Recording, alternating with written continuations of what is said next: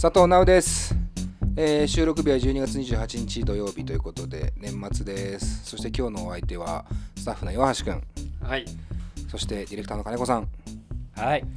よろしくお願いしますお願いします。なんだろうね全然エンジンつかねえわ なんでかわかんないけど変化しない。全然エンジンつかねえんだよ ドゥルルルルルドゥルルルルっていう状態がもうずっと続いてるイベント終わってからまあ今日はあのー割とこういう平熱感のある 内容ではあるんですけどもあのいつも通りねあの2019年最後のちょっとごめんなさい遅れちゃったんですけど配信自体は。2019年最後の配信ということで、えー2019年をね振り返っていこうと思っているわけでございます。なんですけどまあちょっとこの間さイベントがあったじゃない？12月14日新宿ロフトのイベントがありまして今日その振り返りもねたくさんしよっかなってそれこそパブリック娘の回のエンディングとかでねなんか来週触れたいねみたいな話をしてたんですけどなんだろうねもう2週間経ってるからもういっかみたいな。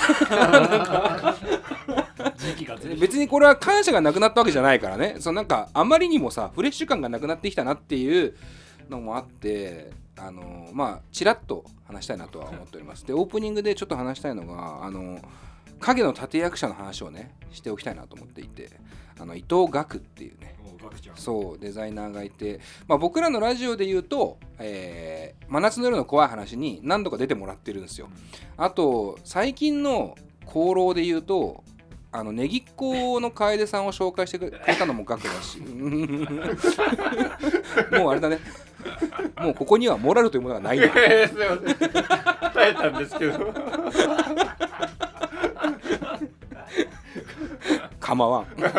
別に構わん。全然構わん。そういうラジオだから。生島生島ひろしさんもやってる。あとゲップしてるパーソナリティがいいことじゃねえから。先週か先々週特大のゲップかましましたでそのねその額がいてさ、まあ、なぜ影の功労者かっていうか立役者っていうかっていうといやまあ本当デザインを全部やってもらったんだよ今回、ねポスターからフライヤーからそのなんだろう全体のビジュアルイメージもそうだしロゴもそうだしグッズもそうだしっつって。でまあやっぱ感謝の気持ちはあるじゃない。僕らも仲いいっていうのもあるしさ。もちろん岩橋君もねもう何度も会ってるじゃないですか、はい。で、まあ、打ち上げ行こうということででまあやらしい話なんですけどギャランティーどうすむどうしますって話をしてたわけですよ。で、まあ、現金でこうこれぐらいお渡しするかあの飯食いに行かねっつって。うん。で超高級料理食いに行かねっていう、うん。これ何を隠そう僕も学もグランメゾン東京にはまりきってますから、もう高級料理店に行きたくてしょうがないんですよ気持ち的には。だから行こうっつって大体まあ予算的にまあ2万5千円ぐらい。一人？うん。行っちゃうかみたいな。おまあそれぐらいさまあそれじゃ足んないよ。ギャラ的にはねって話だけど。まあ行こうかっつって行ってきたんですよ。でこれ別に店の名前出していいと思うんですけど表参道のラチュレっていうお店があるのね。ーに行ってきましてすごかったんですよ。このお店っていうか高級料理なんか食いに行かないでしょ、まあ、金子さんなんかまず飯に興味なさそうだしねあんまりね山橋君はね所持金900円しかないし行けないだろうしまず。ちょっとは増えた。もうもうもうそれはない。あもう増えてるもう大丈夫大丈夫もう大丈夫。よかった。わ安心しました。最近これ言っていいの？あはい。仕事の話別にしてもいいの？最近山橋君があの金なさすぎてバイトをめっちゃ始めたんだけど そしたら月の30日ぐらいバイトなんでしょ？本末転倒だろ。お前は 何をして生きてるんだみたいな話をこの間ねちょっとオフでしてて2020年ね変えていけたらいいと思うなって思うんですけど、まあまあそんな話が取りまくってるけど、まあ、その高級料理店行ったんですよ。でそのラチュレットの店はねジビエが有名なの。あジビエ料理。そう。でジビエといえばグランメゾン東京なわけ。あ見てないんだっけ金子さんあまあグランメゾン東京に鹿肉のなんかロフィみたいな料理が出てくるんだけど結構そのジビエがキーワードになってるのね。でそれもあってその店に決めたんですけどいまあ入るじゃない店に。大体カウンターが4席かな。広めの本当に狭くないカウンターが4席。でそれに、まあ、テーブルが2名2名4名。で以上。え。ーだから12席。全部入っても12席。に対してキッチンに人が10人ぐらいいるんだけど。もうなんかすごいのよ。だからその要は1対1感。みたいなのがすごくて。でまあ行くじゃん。でこっちはもう贅沢しようとしてるわけじゃん。だからさお飲み物何なされますとかってもちろん聞かれるわけですよ。でこっちは緊張しまくってますよ。本当に。で泡にしますって言われたからあじゃあ泡っすね。っつって、まあシャンパンから入っていくわけね。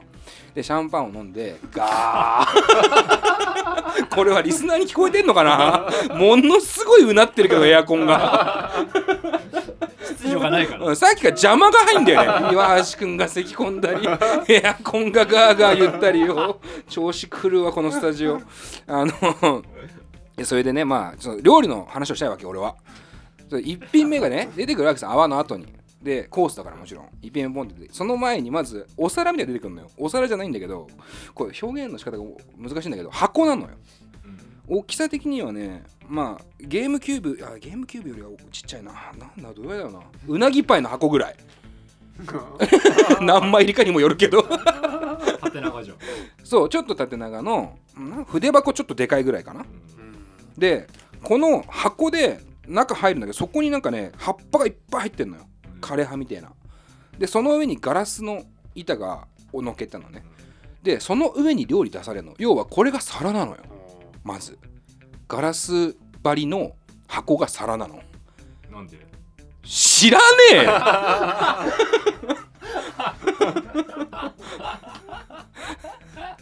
なんで？じゃねえ。よ知らねえよそんなもん。いや意味があっいやいや意味はあんだろ？だからその多分季節の葉っぱとかなんでしょ？この季節を感じられる植物をおそらくディスプレイとして皿にしてるわけですよ。イチョウとか？そうそうそうそういうことだよねきっとね。冬とか秋に咲くというかそういう葉っぱ。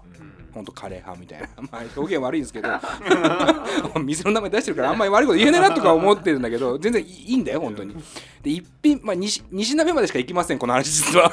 全部で7品ぐらいあるんだけどそこは全部除外して一品目がマカロン。へ葉っぱの上に？葉っぱの葉っぱのだからガラス板あるから。別に葉っぱに設置しねえから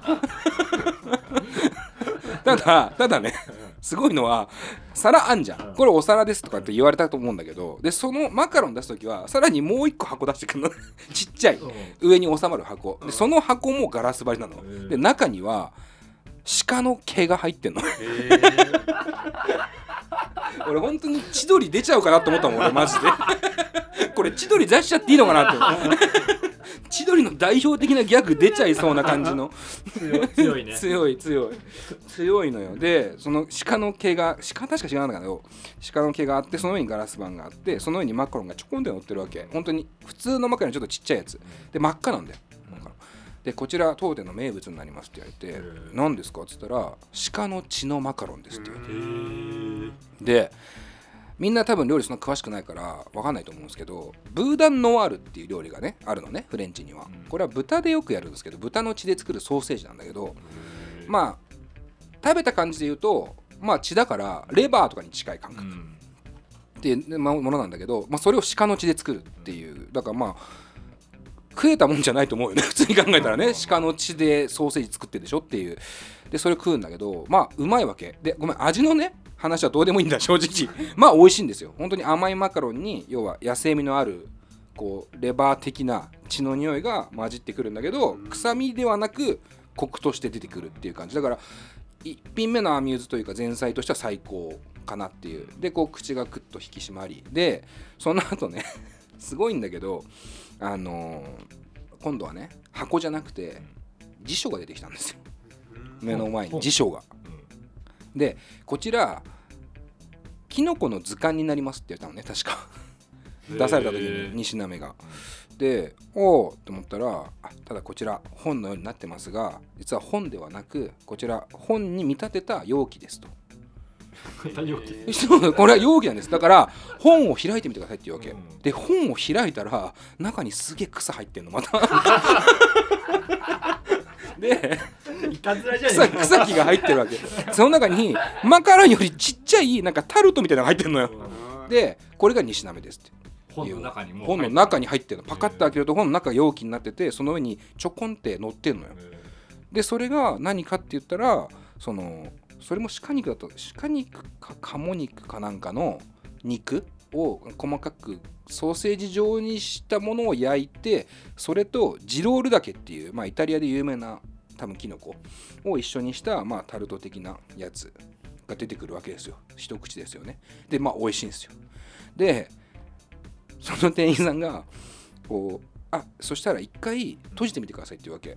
食べる前に。パカッと閉じんじゃん、でキノコの図鑑って言われてたからその左下にあるキノコの絵分かりますかって言われてこれがジロールだけですって言われるんだけど 要は食材の絵が載ってるわけよその図鑑の表紙に、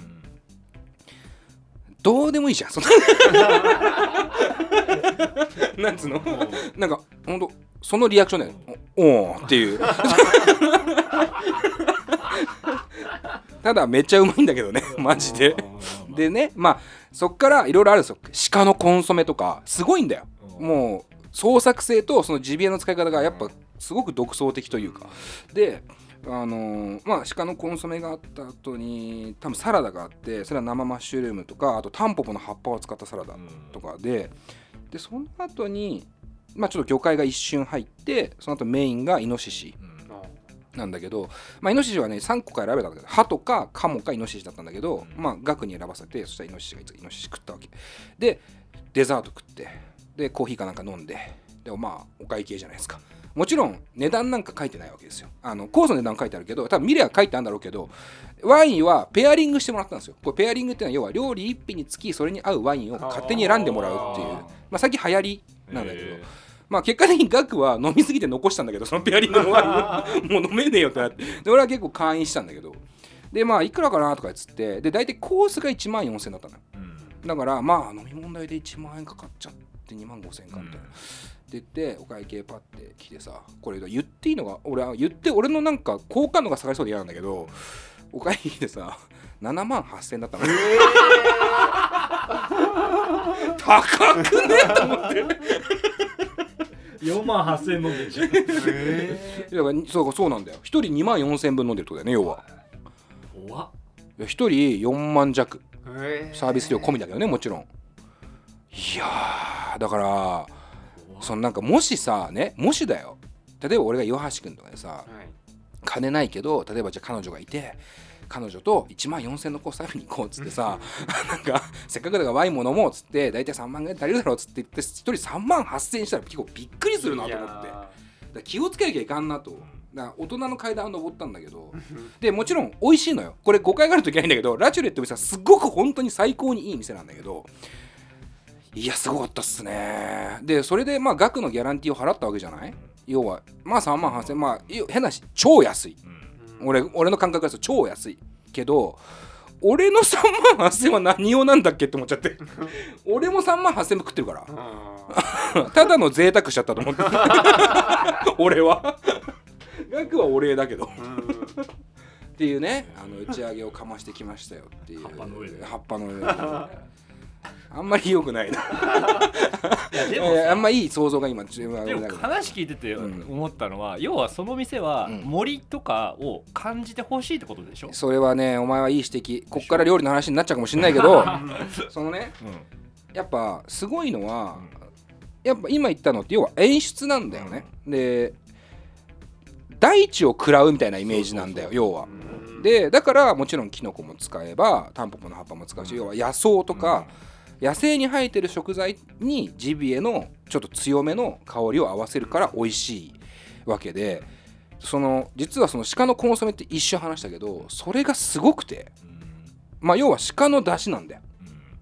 コンソメだからね。そう。でそのその中になんかまたねキノコ入ってんだよ。やっぱ合うんだろうねキノコとジビエっていうのはね。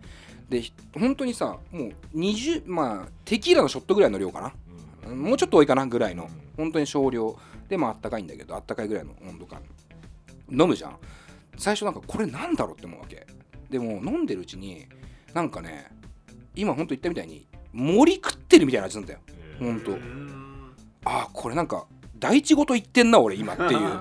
このなんつうの液体に液体に大地が詰まるっていうこの感覚。これはね素晴らしかったとか言うとなんかすげえ鼻につくやん。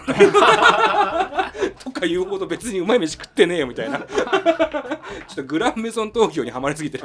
ずっとガクと本当間違っても目つぶって上見ないにしようねって言ったんだけどキムタクがうまいもん食うと目つぶって上見るのねすぐパーって。なんで？知らねえよ。それは演出だよ。理由があるのかもしい。やまあまああるかもしれないけど空に何かいるとかね。れない。なんか見えてる。そう。でもそういう癖があるのキムタクだそれをみんなこうやって見るってシーンがあるのよ。キムタクが目つぶって海見たらこれ OK だみたいな。あーうまいんだっていうね。あもうほんとやる寸前だったよ。ね やってもいい。やべえっつって。やってもいい。ここではやれねえ恥ずかしくてっつって。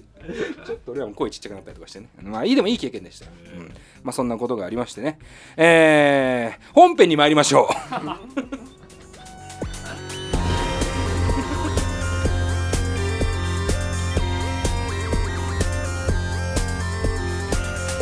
ポッドキャストミュージックプログラム「レディオ DTM」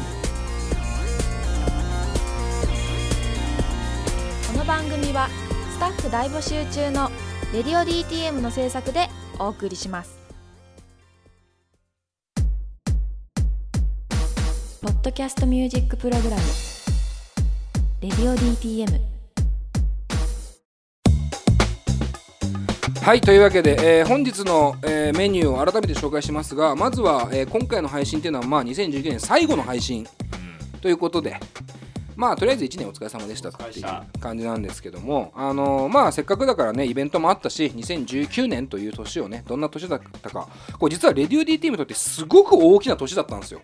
ね、いろんなことが実は巻き起こっていたので、まあ、その辺を振り返りつつ、まあ、来年の話とかしつつあとはまああの配信の音声を聞いたりとかして、まあ、毎回やってるんですけどこうベストトーク振り返りスペシャルみたいな。なんだっけ？なんか傑作トーク。傑作トークスペシャルか。っていうのをやってるので、まあ、そこもちょっと僕らスタッフ間で、あのー推薦しつつ、ね、やっていこうかなという感じですね。であの2009年から今年の7月までの配信が全部で527回。これ要はリニューアル前までの配信が全部で527回でそしてリニューアル後ですよ、えー Spotify とかでも配信を始めてから今回の配信が20回目なので、えー全部合わせると547回。いやー天文学的数字と言えますよね。三件の前趣味で趣味で始めたとしては天文学的な数字に達してると思うんです。これ趣味だから。そうそこ大事だから。まあしまあ難しいよね。あのいろいろこうねライブでいろんな受け取ったも上で趣味ですからっていうのも非常におこがましいなっていう気持ちはありますけどもまあ基本ベースは趣味ですよね、うんまあ、楽しくやらなきゃ意味がないものという感じなんですけど、まあそんな中でじゃあ2019年何が起きたのか。これあの金子さんが実は原稿であのまとめてくれてますんでまずはこれからいきましょう。2019年のトピックで振り返る。ポンポン。いきますせはい。えー、まあこれだから要はレディオ DTM トピックね。はい。まあ興味ない人は死ぬほど暇だと 暇だと思いますけど まあこの機会に知ってくださいよ。レディオ DTM のことを。2019年1月。なぜかこのタイミングで Apple Podcast に正式対応えーベストポッドキャスト撮ろうぜと意気込む、えーそして配信500回を突破するっていうね、えーもう1月で突破してたんだよ12月に一応配信500大事だった。そうなんだよね、配信500回記念のイベントではあったけども突破したのは1月。ね。でまあ正式対応ですよ。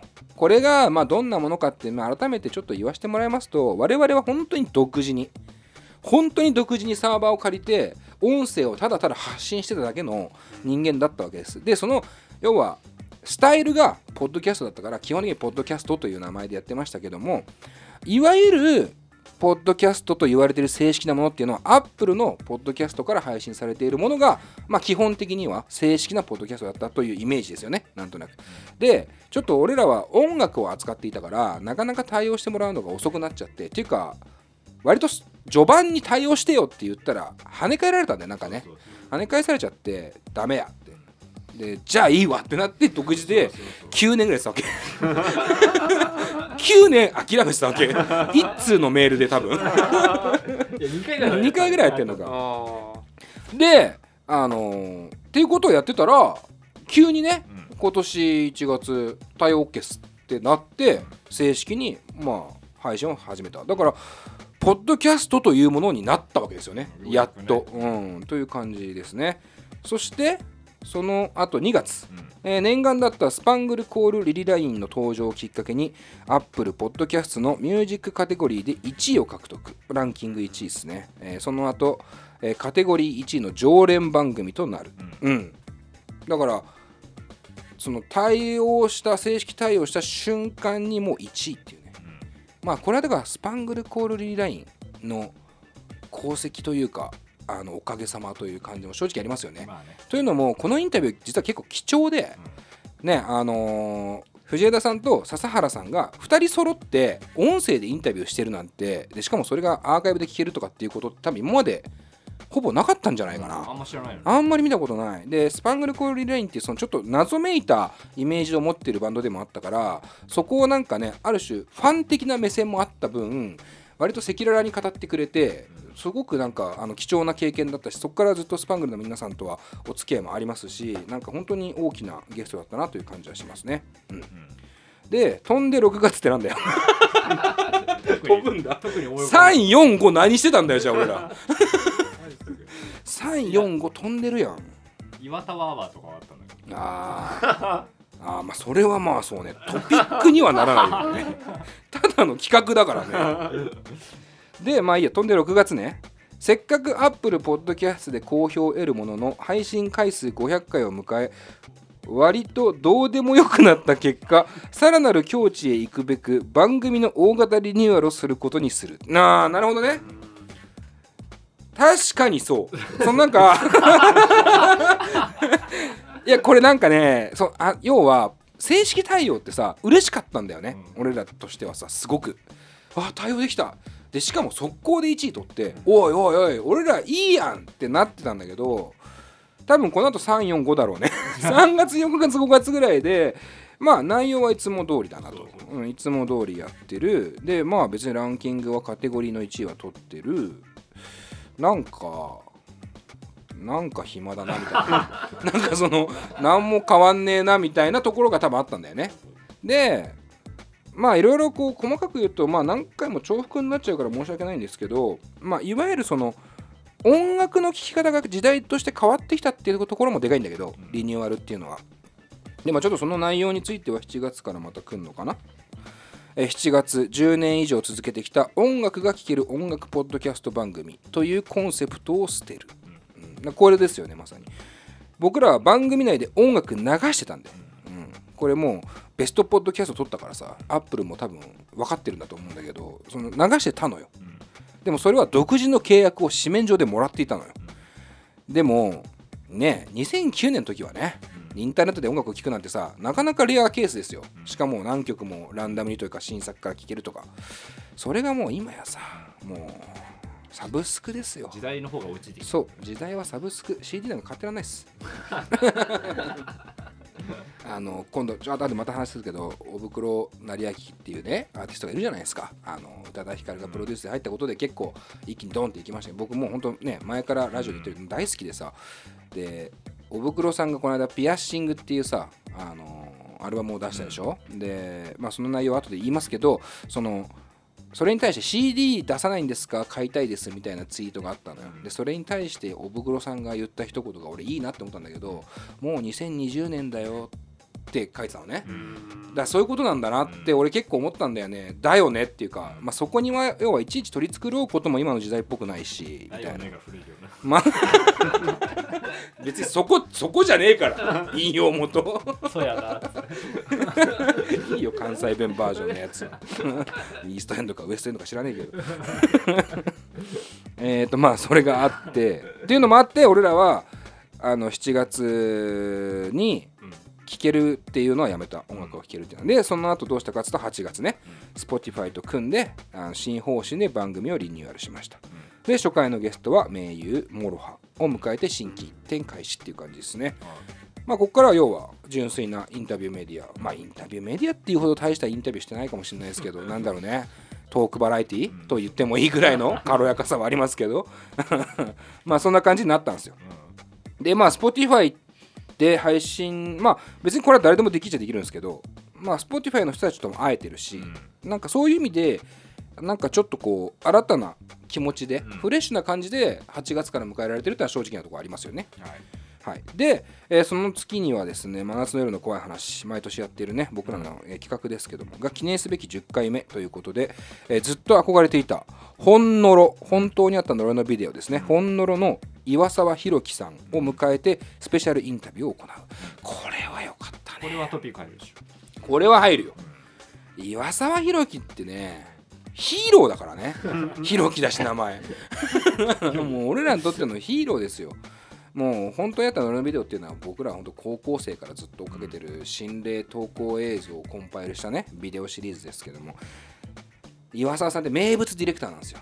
ね、もうその映像内にも出てきてガッチガチのねパワーパワープレーをかましまくるディレクターなんですけどもまあその人がいざ来てもらって話をしたらね非常にこういい兄ちゃんだったというか、あのお兄ちゃんのように慕えるような親しみのある方で。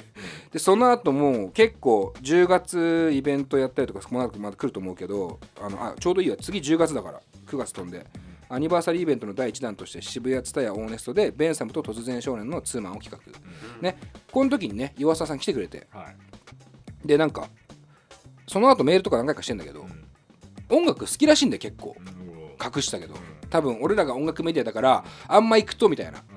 なんか詳しいみたいになっちゃうからだと思うんだけどね。すげえ好きなんだよ。よかったんだ。そうでその後飲みとかも行ったじゃん？飲みに行ったりとかしていろいろ裏話とかもさちょっとだけ聞かせてもらったりとかしてさ超楽しいなと思って。なんかこう映像の向こうとは全く違う側面があのあるなと思ってすごく良かったよね。でだから今度はなんか音楽企画で呼んでも面白いかなっていう気はしてます。岩沢さんね。でそのまあ10月のツーマンはベンサムと突然少年。まあこれに関してはまあアニバーサリーイベントシリーズとしてまあぶっちゃけ言うと8月ぐらいからシリーズ化したいねとか言ってたんだけどやっぱね趣味の限界ってなんだよね。やっぱ仕事だったらやるけどっていうね難しいところもあってでもこのベンサムっていうバンドは結構ミュージックビデオで、あのー僕が中心となって結構絡んでることが多いんですけど、まあ、いわゆるメインストリームに出ていく j p o p の王道として売れてほしい感じのバンドで突然少年ももちろんそれは一緒なんだけどやっぱその持ってる芯の部分はそれぞれ色は違うと思うけどそこをぶつけると化学反応起きんじゃないかなっていうお互いにね。っていうのが期待してて組んだんですけど、まあ、実際素晴らしかったと思う僕は結構このイベントというか2組の演奏が。まず突然少年もねもう素晴らしかったしでそれに対してベンサムがなんか気持ち先輩面してんのもやばいなと思ったけど そのなんか先輩が見せたるぞみたいな。でもなんか多分それってすげえ悔しさから来るやったるぞ感だと思うんでね。それが出ただけで俺はいいなって楽しくやりましょうって言ってもよかったはずなのになんかここは意地見せますみたいな感じで来てくれたのがすげえ嬉しかったなっていう。で突然少年はそれをやっぱ巻き起こすぐらいのライブ力が半端じゃないし曲が良すぎたし。まあ本当に素晴らしいツーマンだったと。で次の月11月ね、えーラーメン大賞も10回目を迎えましたね。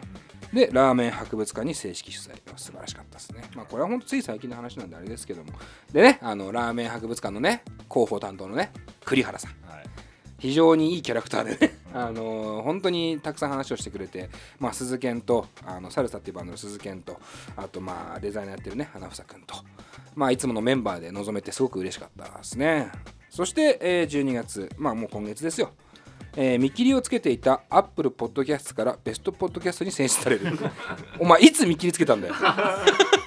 まあつけてはいるけど つけてはいるけどね。嬉しかったねこれね。だからこう分かるように1月の正式対応でベストポッドキャスト取ろうぜってあの吠えてたものがあの現実になったという。いよいよアップルポッドキャストに用がない可能性がありますね。まあでもすごく嬉しかったな。本当に選んでもらえたっていうことが今までなかったので。で、えーその後つい最近1年以上かけて準備してきたアニバーサリーイベントを新宿ロフトで行い大盛況に終わるということで2019年のレディオ DTM でした、はいなんか打ち合わせの予定ではここで金子さんがちょいちょい時事問題を絡めて俺になんか振ってくるみたいな話ありましたけども。いや。お 前から振るんじゃない。の 俺から振る予定だったの？打ち合わせしとこうよちゃんと。もういいよもういいよ。沢尻エリカの逮捕何月だっけな？ピエール滝の逮捕何月だっけな？田口くんの逮捕何月だっけな？あと国分選手の逮捕。逮捕逮捕えー一回お知らせです、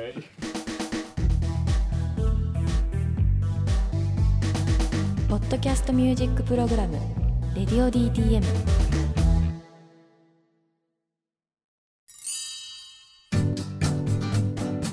現在「レディオ DTM」では番組で流す CM スポットの枠を販売しております。毎月3万件を超えるアクセス数がある音楽番組を使って効率的にイベントの告知や企業 PR などをしてみませんか？詳しくは番組サイト内の特設ページをご覧ください。ポ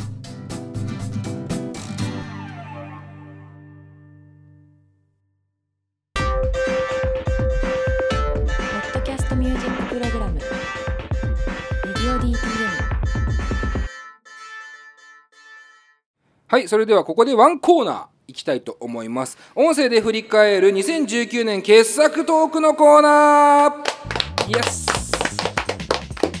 えーこれは実は毎年やっているものなんですが、えー旧体制としてはお正月の恒例企画だったんですね。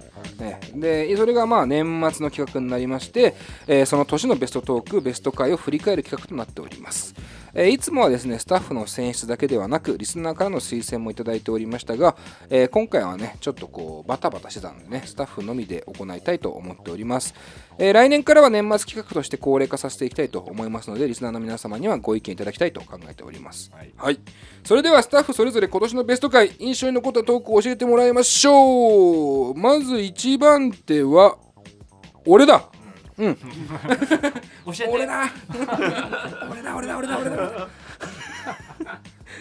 こういうな俺なんだろうね。俺なんかえそれタカタカの年のタカ。あそうそう。うん。俺だ俺だ俺だ。俺好きなんだよなお笑い芸人が。m 1の話して。超最高。いやコーンフレーク違うか。じゃあ超高 わあてかもう今日やりたかったんだけどなずっと。ペコパのやつ。俺ねあれ得意なんだよ。実は昨日忘年会の後に、あのーみんなで話してて。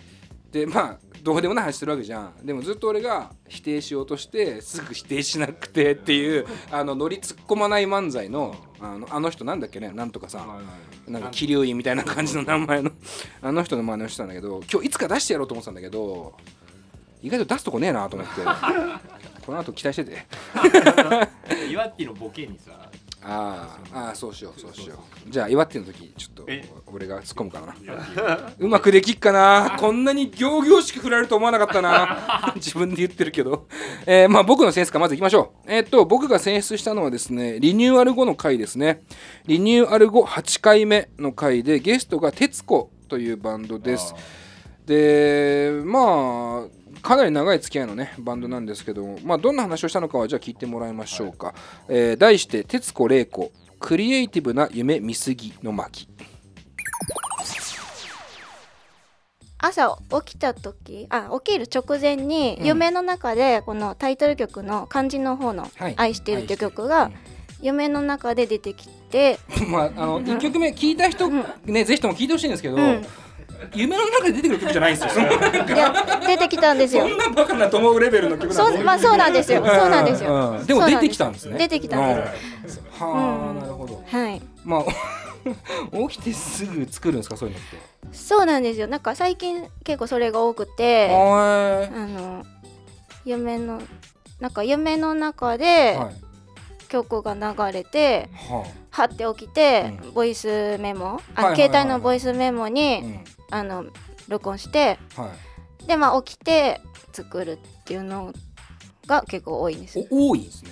あの最近めっちゃ多いんですそれがそれすごくないですか？そうなんですよあんまりこう夢きっかけで、まあ作る人いますけど降りてきたみたいな。前からあったんですけどねあの前からそれはあのたまにあったんですけど、はいはい。今回はなんか意識的にそれを利用しようって思っておお、そのレベルなんだ。そう。なるほど、はいはいはい。もうあの今週のバイト休みの日がうん。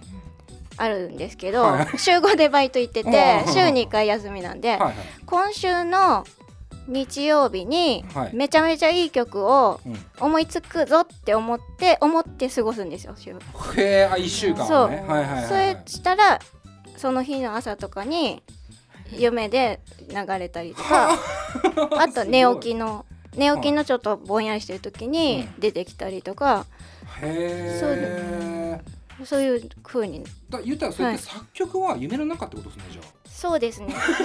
そんな人います？すごいな。なんかね あの昼寝の時もあります。いや聞いてない。うたた寝のす。げえ時もうたた寝でもね、うん。ちょっとやっぱ昼夜でもね確かにね。そうです、うん、眠りの浅さ深さも違いますから、ね。違います、うん、はそれ毎回やっぱ夢を見るんですか？それともなんか夢。曲だけ流れてくる感じですか？夢も見見えますね。夢っていうほどのなんかストーリーがあるわけじゃなくて、なんか自分じゃない人があのなんかステージで歌ってたりとうん、かオーディオから、スピーカーから流れてる曲とかはあ。となんかまあジャネット・ジャクソンはい。の新曲だって思って 聴いてたりとか本当はそんな曲ないないんですけど 夢の中ではジャネット・ジャクソンの新曲やと思ってあ。狂ってなんかっつってジャネット狂ったなって思いますよねだってねそんなのね。まあジャネットの時は、うんあの日本語じゃないんですけどあ日本語じゃないんだ。すげえな。そうそうそうおおはあはあはあ。そうすごいですね夢もう自分である種だから見ようと思っててかその夢でうん。曲が出てくるようなことすら操作できるようになってきてるってことですね。うん。操作できできてます今。すげえ。うん。うん。え？なんか話変わってくんな？だってじゃあわかんねえじゃん全部。ということでね、えー僕はこれめちゃくちゃね印象に残ってるんですよ、まず面白いしこれ一連の話を聞いて思うんですけど最初ね要は夢の話を始めてるわけですよ玲子さんは。で音楽のインタビューにおいてね作曲のことを聞くってねまあいわゆる当たり前のことじゃないですか。もう本当に上トークというかどうやって曲作ってるんですかと。かどういうふうにアルバムが作られたんですかっていうのを割とちゃんと聞いてた流れがあったはずなんだよね。でそのそしたらこう夢の話になっていってでまあジャネット・ジャクソンの話になっていって なんかこうおやおやってやっぱ思うわけでもこっちはこっちで結構必死にその夢のなんだろう面白さみたいなのを聞き出そうとしてる俺がいるわけで結果として夢だと分かんねえなっていうそのじゃあ分かんねえじゃんっていうとこになるところまでのこの試行錯誤の道筋が俺は好きなんだよね。種明かしみたいなしてわわかるでしょでもね。夢で曲できちゃうんですよ。あそうなんだ。ここで突っ込んだらおしまいだよな。みたいな。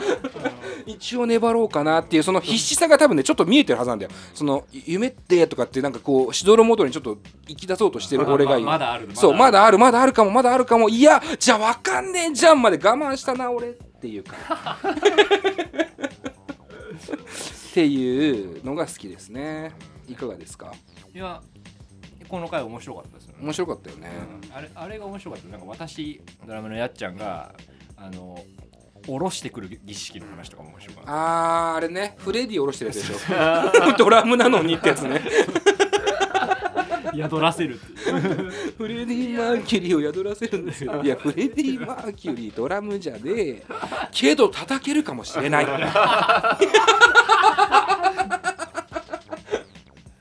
決めつけは良くない。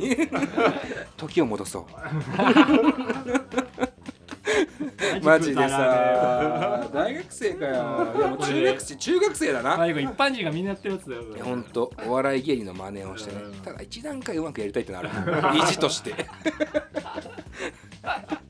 難しいですけどね。まあそんな回ねありましたね。なんか徹子が来てくれる回っていうのはね僕はね実はあの名作会量産者なんですよ この人。ね跳ね。がち跳ねがちなんですよ。やっぱね興味深い作品を作るしそれをね表現する言葉のチョイスがねおもろいんですよね2人とも面白いんですよ。まあ3人組なんだけどね。なかなかねあの野瀬さんっていうねベースの人は地方に住んでるから来れないんですけども、まあまた来てほしいですね。徹子ね。ありがとうございます。じゃあ2番目いきます。岩橋くん。はい。紹介をお願いします。えっ、と、リニューアル2回目のうん。ウェブのクソ野郎さんの回です。うわ聞聞かせちゃうそれ。俺は聞きたくないよ。なるほど分かりました。じゃあ聞きましょうか ウェブのクソ野郎とメーテーラスハウスの巻はいというわけで今日のゲストはウェブのクソ野郎はい、ウェブのクソ野郎です。よろしくお願いします。イエーイいやいやいや、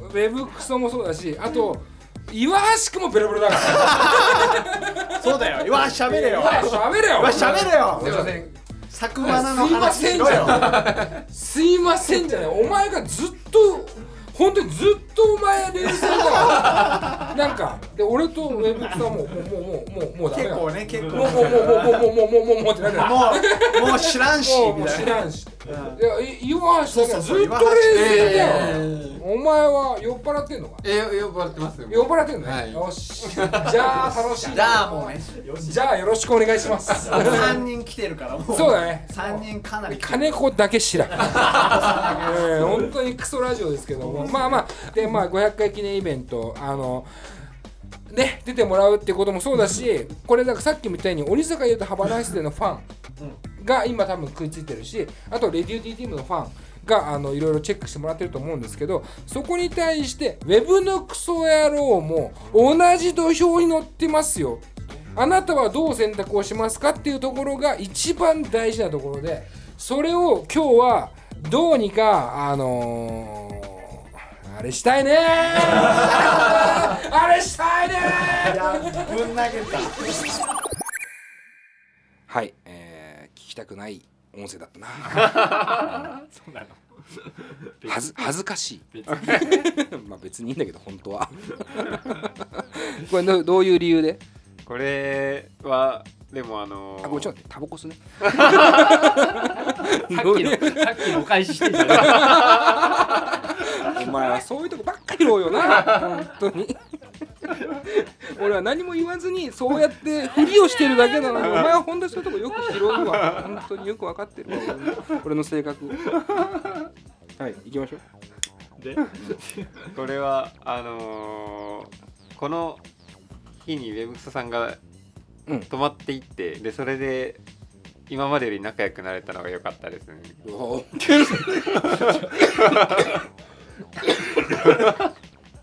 ラジオ関係ねえじゃん。死んじゃう。タバコが。いやお前。ラジオの内容と関係ねえ。けどそれがきっかけになってるから素晴らしいことだ。やめややっぱさやめた方がいいね。やめた方がいいけどやっぱ素晴らしいよね。ペコパのスタイルって。新しいよね。ね。今言ってて気持ちよかったもん。なんつうの？肯定をしてあげる気持ちよさみたいなのがやすごいなと思うわ、うん、でそれが理由なの。ああそう。うん。それ以上でも以下でもないわ。け 俺はその裏でお前が仲良くなってる裏で俺はもう食中毒で救急車に運ばれてたんだよ。でまあこのただじゃあ一応ねこのラジオ内容話の内容のはあのちょっと振り返りをするとまあこれ泥酔してるわけですよ。で結果的に俺がウェブのクソやクソ野郎をあの他のアーティストといわゆる俺らが今まで扱っているようなアーティストと同じテーブルに乗っけたいって話を多分5回ぐらいしてるから テーブルがいっぱいっていう あの回ねあこれ。のねあれあまりにしてるからカットもしてるんですよ。ああそうなんだ。カットもしてあれだから。カットしちゃうのか。酔っ払ってからわけわかんないずーっと同じテーブルに乗せようとしてるんだよ。お前何回同じテーブルに乗せんの？俺も聞いてて嫌になりました。同じテーブルに乗せんな。まあ詳しくはラジオでまあそうですね。あの全部聞いてほしいなと、うん。切ってっから。お願いします。ははいい、じゃあ最後金子さん、はい。選出お願いします、はい。僕これ割と新しいかな。13回リニューアル後。うん。えっと、ボワーズの石原さんと、はいはい。水星のボワーズの石原さんと、あのマスドレの宮本さんはが一緒にダブルインタビュうん。ーしたはいありま回したね。です。うん素晴らしい、じゃあ聞いてもらいましょうか。水星のボワーズ石原さん適当すぎの巻。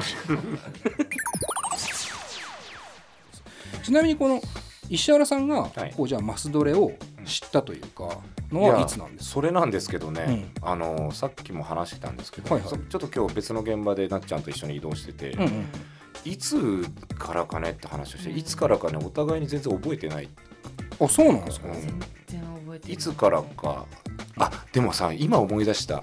俺さ2009年にさフジロックのルーキーや午後出てんのよ。おおでその時マスドレさレッドマーキー出てなかった。へえ。あ2009年そうかも。そうだよね。そこで開校してるそこでおーってほぼそほぼそこで初めましてみたいな。へえ。すごいっすね。なんか今パッと思い出した、うん、夜のあのフジロックのとこではいなんかカッパ着てるなっちゃんと話したことを思い出した、あなんか話したかも。えー、すあごい。ーっと思い出した、思い出しました？話したかも。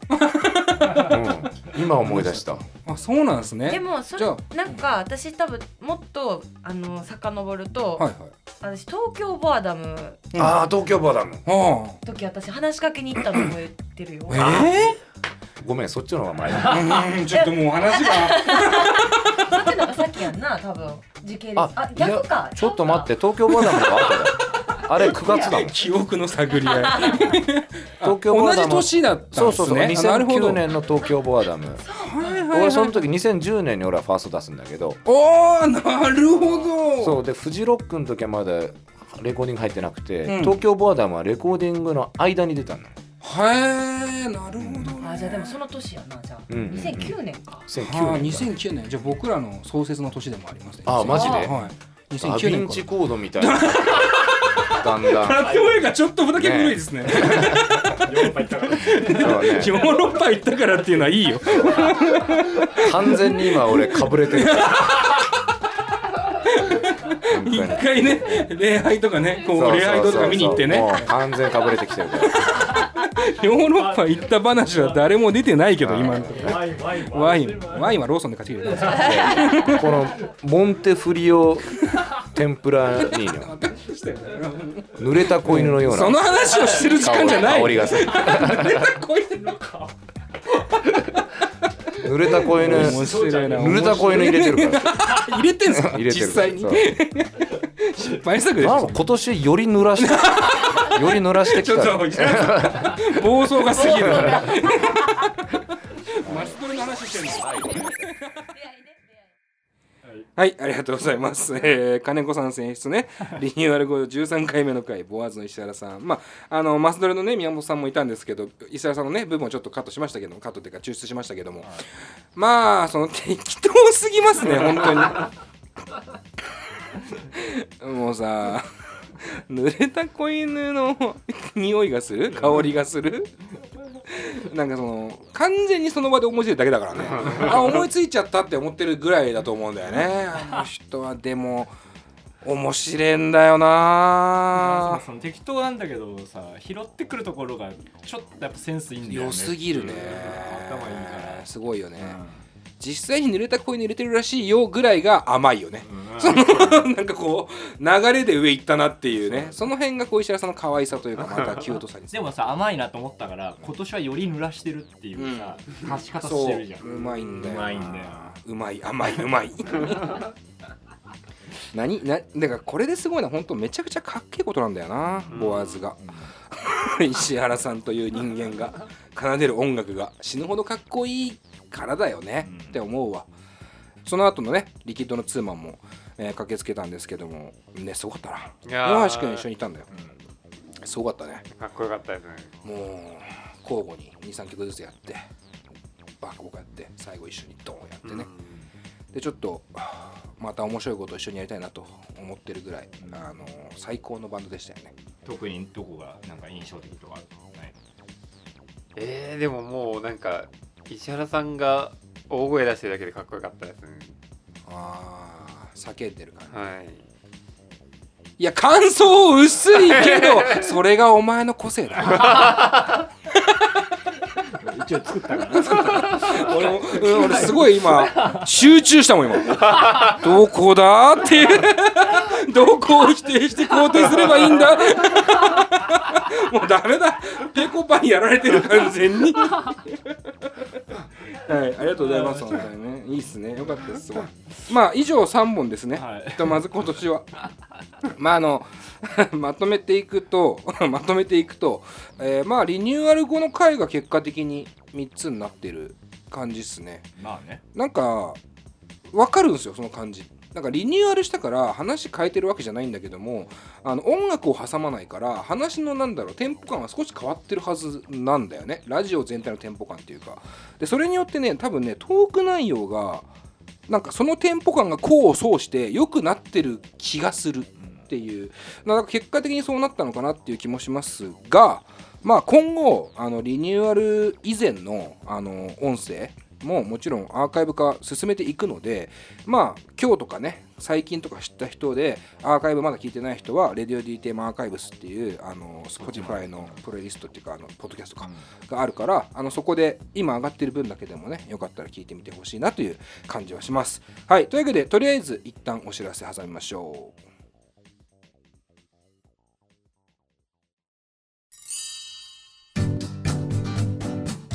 現在「レディオ DTM」では番組で流す CM スポットの枠を販売しております。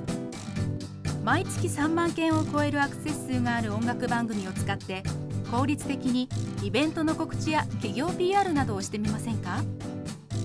詳しくは番組サイト内の特設ページをご覧ください。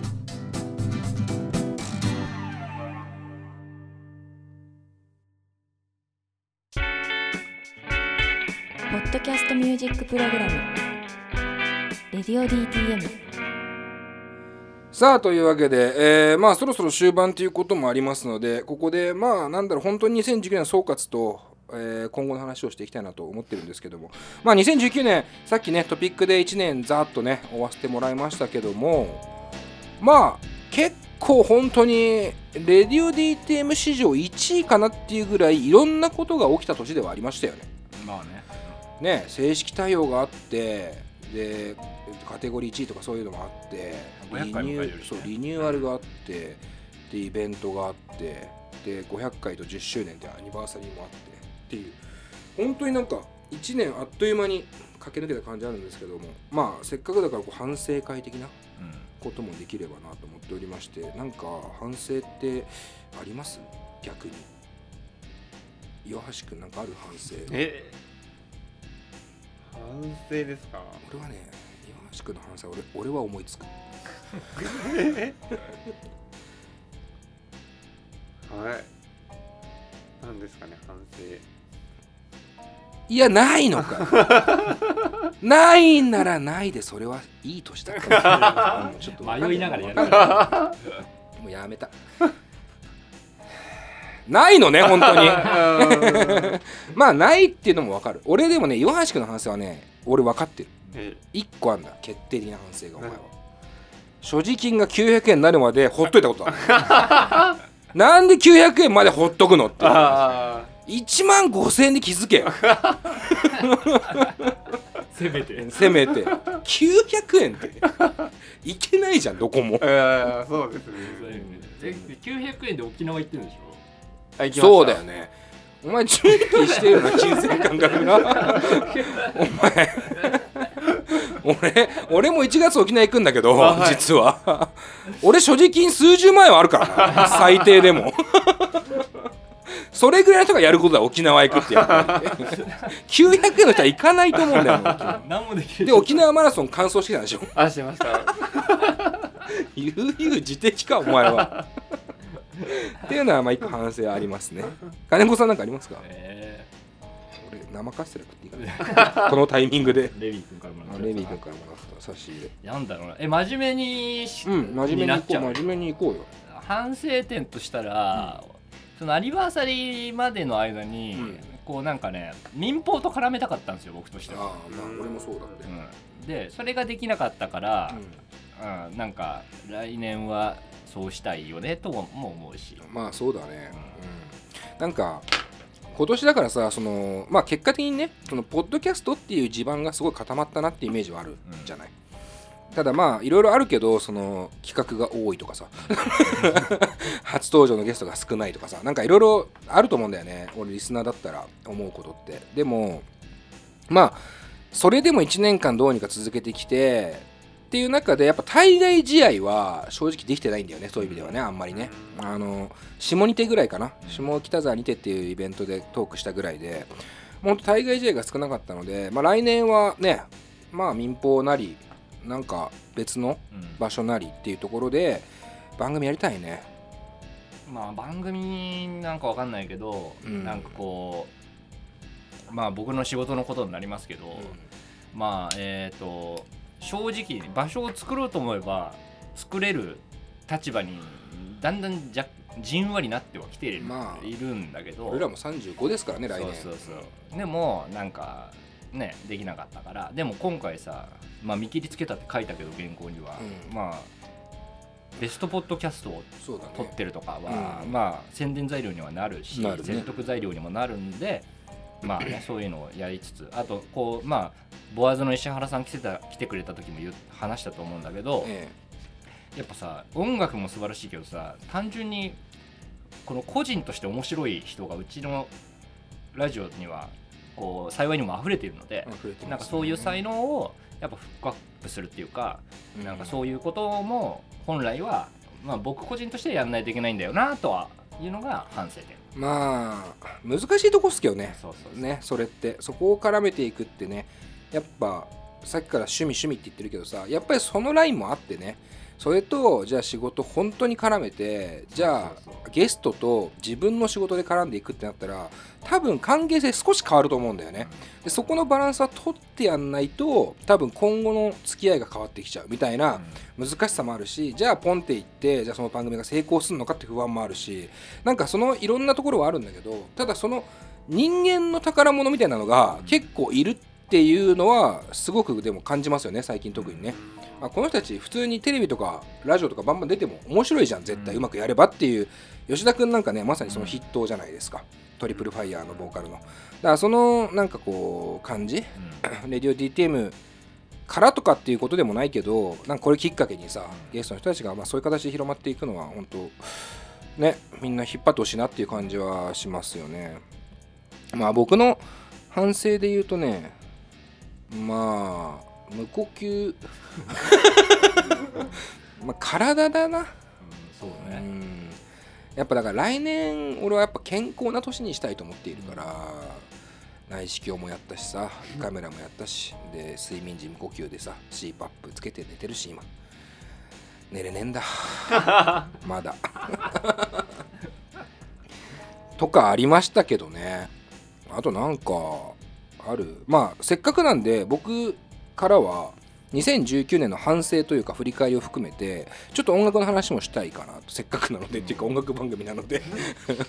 なんかさこう今まで2019年ゲストのこともさ振り返ってきましたけどさあの音楽としてちょっとオフトークでも金こと話したんだけど音楽としてじゃあその鮮烈なというか非常にこうエポックメイキングな作品みたいなものって意外と少なかったよねみたいな話をしてて、去年とかで言うとだから織坂優太平成って言ってた俺らの近いところで言うとね、とか中村佳穂さんの愛のとか、もう去年かな、とかじゃない？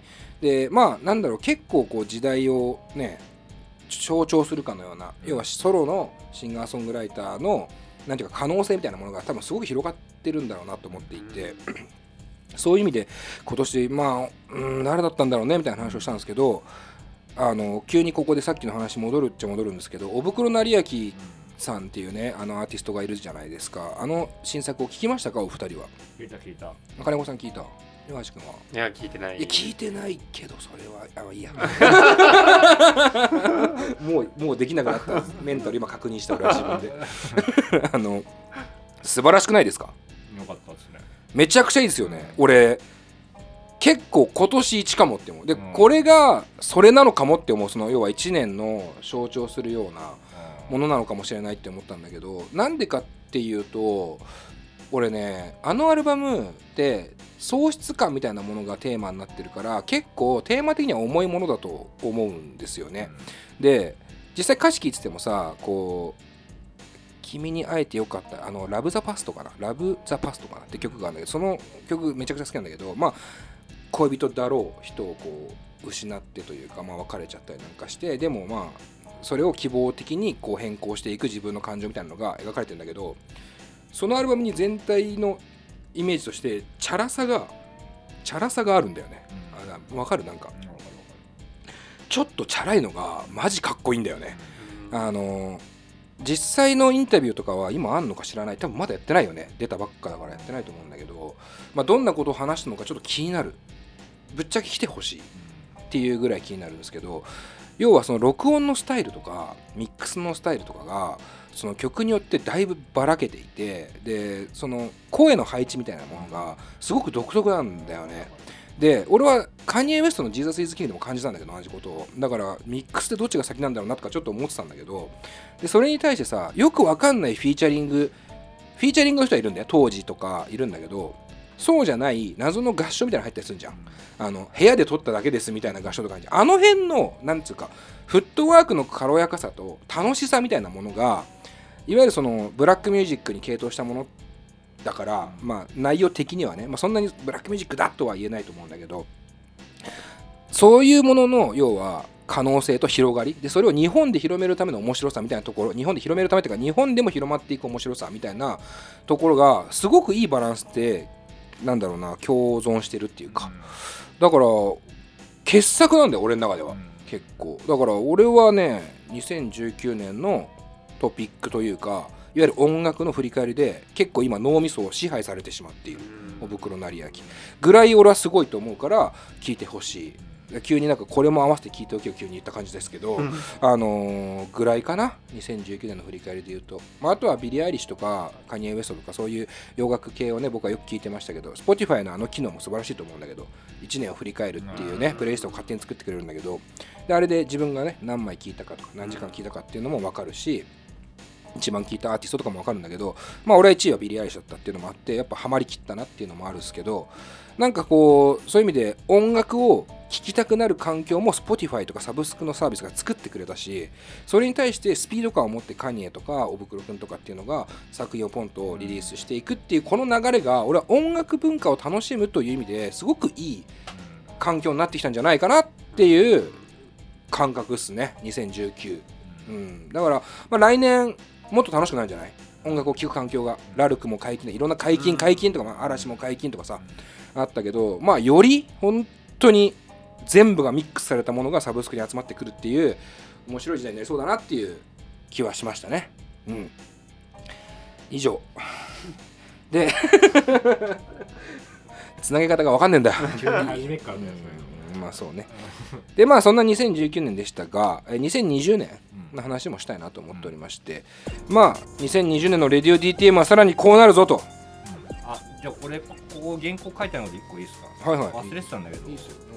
ホームページをのデザインをあの新しくしようと思って。おお出ました。リニューアルに次ぐリニューアル。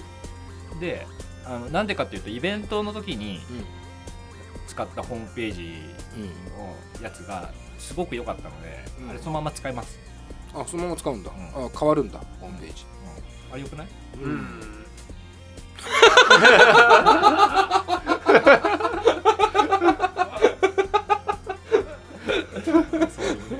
分かりやすく軽い同意。ね うん。今橋君もううんって言ってたからね今。ね うん。えいいんじゃないですかでも、うん。すごくいいと思います。それをねお正月作業しようかな。なるほど。お正月それ作業すんだ。お前真面目だな。楽にやってもらおうぜ。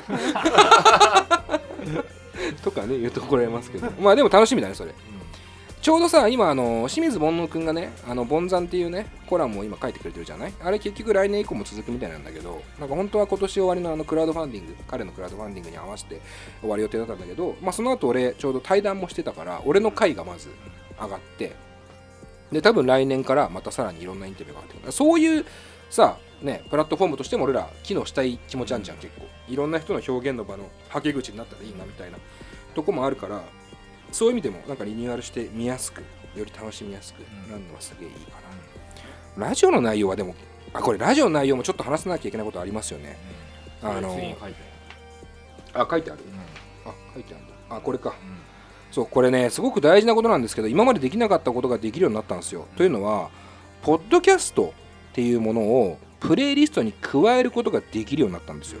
急にね。急に。だからレディオ DTM の音声を仮に細かく刻んだとしましょうっていう。でオープニングトークがありましてで本編の一部があって曲紹介まで行った。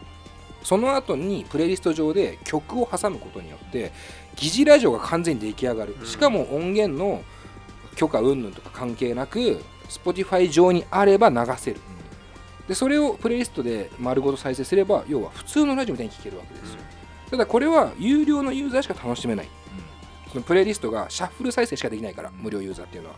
だからまあこのタイミングで俺らもそのスタイルやってみようかなってちょっと思ってはいるのでなんかちょっとでもね興味ある人はここで有料ユーザー契約みたいなのもしてみたらいいんじゃないかな、3ヶ月とか無料でしょ今トライアルで、だからやってみてダメだったらやめればいいしとか思うよね。まあ、まあ僕ら的には Spotify 入ってもらった方がいいんだけど、まあさっきも言ったみたいに今後多分完全に主流はそうなるんで音楽の聴き方、うんうん。まあ何かしらねこのタイミングで入ってみるのがいいとは思うので、いいと思いますね、まああの僕らはまだそれやってるわけじゃないからまあ年始めとかの段階でちょっとテスト的にやってみるのかなっていう感じがするんですけど多分ね番組のクオリティは単純にラジオと一緒になるわけだからあの面白くなると思いますしただそれがベストなのかどうかは考えたいけどね、そうするのか今まで通りやるのかっていうのはちょっと考えるけどまあ可能性が広がってるんで、うん、楽しみだなと思います。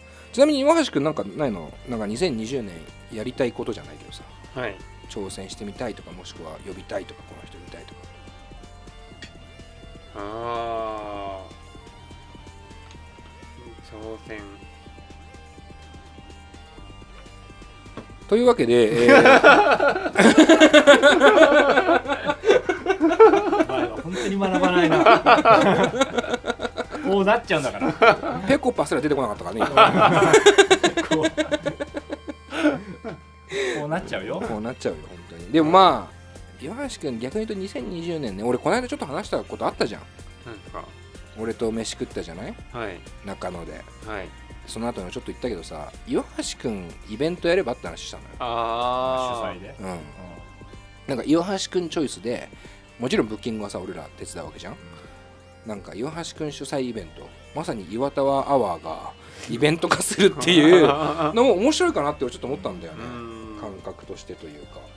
俺らもフレッシュな感覚持ち合わせてると信じたいけどやっぱりちょっとマンネリもあるわけだからやってみたらって俺は思ったんだよね。うんはい。うん。何なのこの空気感マジで。怖いわ。10年。10年。10周年イヤー終わんだよこれ。10周年イヤーの最後の最後に。まあまあでもいいよ。やる気はあるんでしょ。あはい。そこは即答なのは嬉しいけどねマジでまあでも2020年ね岩橋君の存在感俺大きくなると思うんだよな。あのイベントの時にさ折坂君がね岩橋君のことをさステージ上から言ってくれたりとかさしてた時にさやっぱ俺はね単純にね人気あんなって思ったもん。そのなんつうのこの人柄が。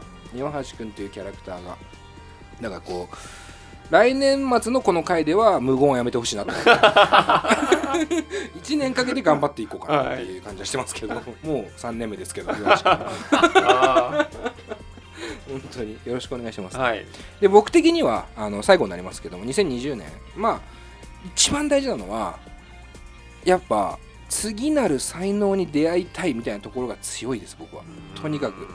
これだから目標というかやっぱ目標だよね。俺らが探さなきゃいけないから当たり前だけどなんか今までこれもちょっと話したんだけどウェブのクソ野郎っていうアーティストに出会ったりとか折坂悠太っていうアーティストに出会ったりとかもっと古くで言うと MOROHA とかラブ人間もそうかもしれない。あとはクリープハイプか一番古くで言うと大森靖子とか。っていうなんだろうな。まあ別にその出た人がみんな売れてほしいって正直思ってないし売れたら一番いいわけじゃないからねっていうそういう意味では。音楽を続けてほしいなとは思うけど。っていう中でやっぱそのビッグヒットというかなんかあるじゃない。この人やっぱ行ったなそこまでみたいなところ。でその才能を見つけた瞬間ってこれ共通すると俺ら興奮してるんだよね結構。ねえなんか折坂悠太初めて聞いた時もさここの現場でさ多分金子さんのパソコンでさうまいちかなんかの PV あけぼのかなわかんないけど最初うんあけぼの。あけぼのかな？ミュージックビデオかなんか？かな？曲。曲か。曲聴いて CD 聴いてで当時一緒にいたねあの人から多分紹介してもらったよね最初ね。でなんか聞いてやっぱ興奮したんだよね。こ何これやばくない？何これって感じ。で大森聖子さんもそうだったし、まあ、クリーパイプの時は正直ねそうじゃなかった。なぜならもっと昔から知ってたから。でも MOROHA もすごかったしでウェブクソがいるじゃん。っていうやっぱあの別にこれ優劣つけてるわけじゃないから誤解してほしくないんだけどあの興奮はねやっぱ欲しいんだよね。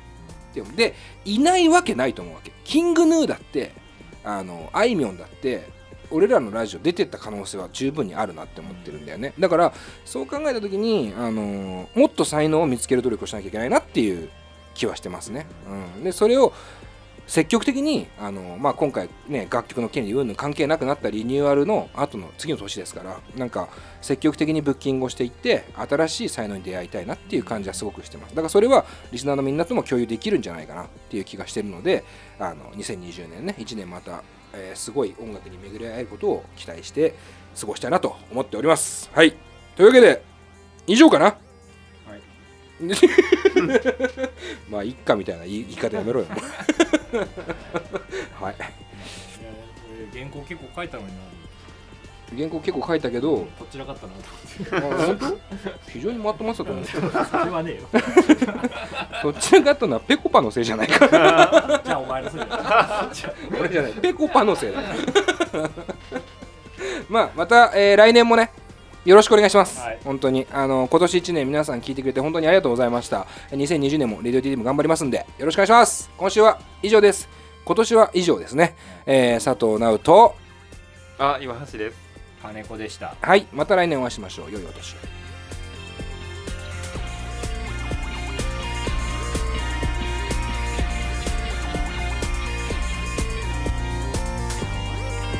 この番組は「レディオ DTM」の制作でお送りしました。